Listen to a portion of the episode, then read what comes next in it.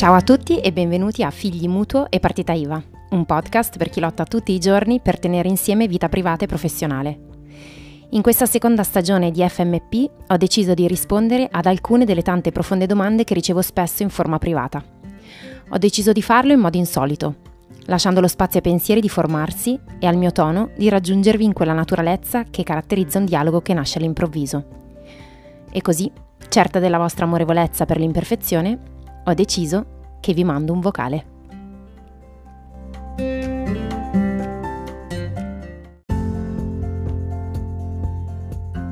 Come è nata la scelta di avere un figlio?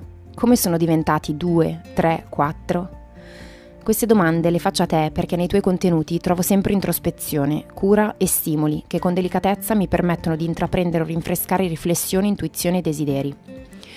So che i tuoi contenuti online non riguardano queste tematiche, ma adoro i flussi di pensieri ed emozioni che precedono le tue decisioni e novità, quelli che caratterizzano Brezza, perciò mi piacerebbe capire quale flusso ha preceduto queste scelte personali e familiari.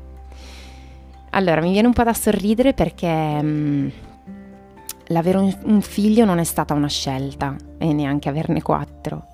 C'è stata solo un'iniziale scelta che è stata quella di mettere su famiglia mm, e in questo mettere su famiglia eh, e quindi decidere nel nostro caso di sposarci, c'era dentro anche la possibilità che eh, un figlio arrivasse.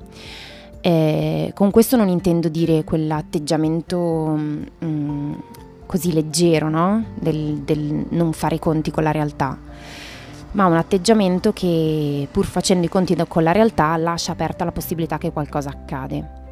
E adesso qua entrerò un pochettino nel merito di cose che sono un pochettino personali ma che mi interessa condividere, mi sembra uno spazio interessante per farlo.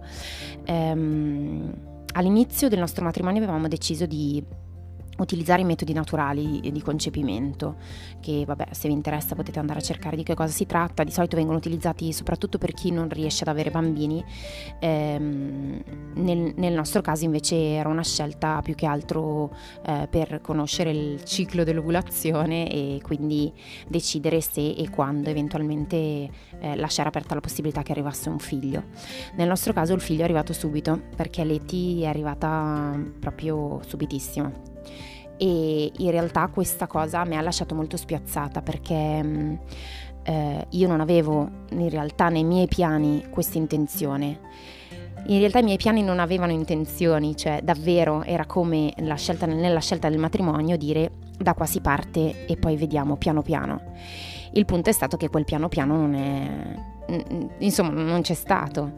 E quindi è arrivata Leti con tutte delle difficoltà che sono state dovute a eh, un distacco di placenta, quindi anche una, una, una, gravidanza a riposo e una disoccupazione perché appunto mi scadeva il contratto, l'azienda andava male e mm, diciamo che un pochettino di comune accordo eh, la scelta è stata eh, guarda non rinnoviamo il contratto in modo tale che tu possa avere sia la maternità che poi la disoccupazione, quindi di fatto quelli che molti dicono Dio che stronzi, scusate il francesismo, in realtà è stata una scelta molto umana, proprio alla luce anche di come stava andando l'azienda.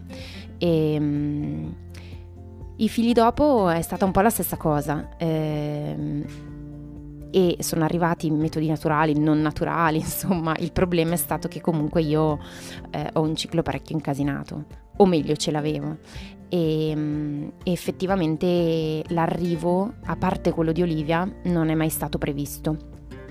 E per cui la scelta non è stata nell'intenzione di avere un figlio, ma è stata ancora prima, nell'apertura alla possibilità che arrivassero.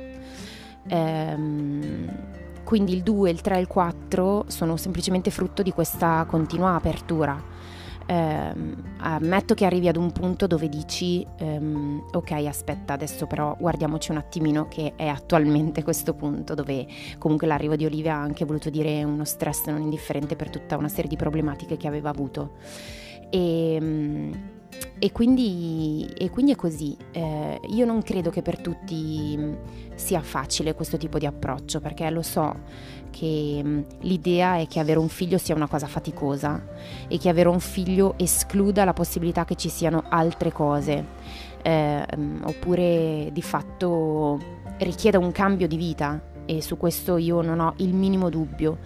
Eh, a chi dice che un figlio non, non, non cambia niente, per me è proprio illusione. Ma il punto è decidere nell'arrivo di un figlio se trattarlo come eh, contrapposizione ai tuoi desideri oppure come strada perché quei desideri acquistino una forma e una realizzazione diversa da come avevi immaginato. Nel mio caso, ehm, io e i miei familiari, ma anche i miei amici lo sanno, io non sono una persona molto portata con i bambini e sembra strano perché ho quattro figli.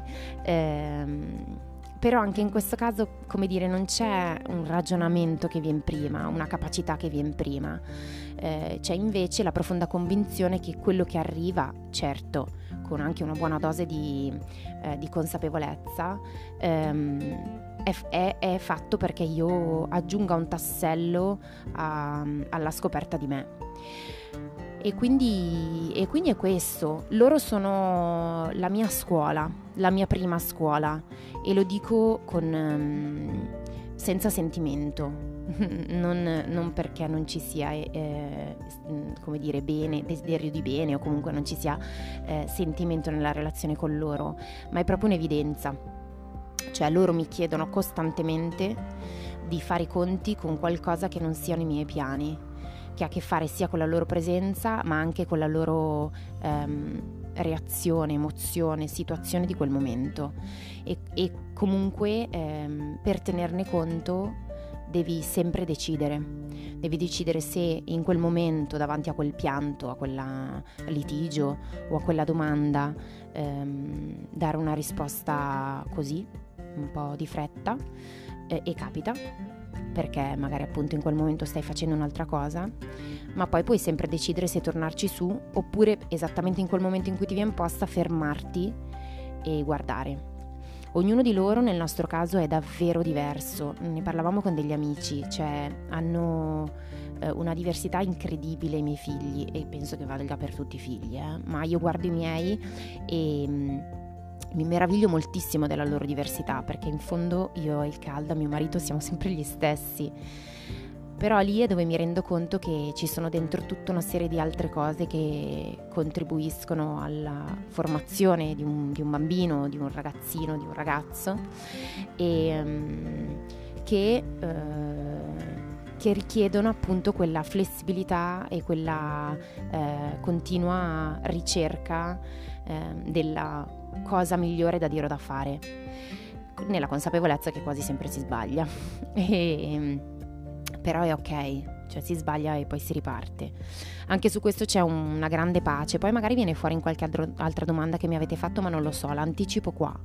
Eh, ho sempre avuto la sensazione o il timore che i miei errori fossero incredibilmente influenti nella crescita dei miei figli e lo dico da figlia, eh, perché ho passato un, un, tempo in cui mi sono detta eh, come si sono mossi i miei genitori ha segnato negativamente, in piccola parte eh, per carità, però ha lasciato delle tracce di ferite eh, in ciascuno, in, in me e nei miei fratelli.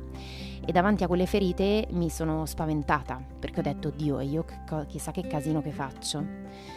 Poi però fortunatamente mi sono resa conto che la cosa migliore che si possa desiderare per i figli è che abbiano degli altri padri, altre, degli altri adulti da guardare che siano risorsa per loro e, come dire, non sostitutivi a noi genitori, ma che li aiutino a perdonarci. E per me questa è stata la scoperta più liberante eh, nella mia mm, neonata esperienza di genitore e quindi ecco, non c'è stato un flusso di pensiero, se è quello che mi stai chiedendo, c'è stata una decisione che prescindeva da quello che sarebbe successo dopo. La decisione è stata guardare il caldo e dire che ne dici, la strada la facciamo insieme, succeda quel che succeda. E questo poi dopo ha portato a tutto il resto.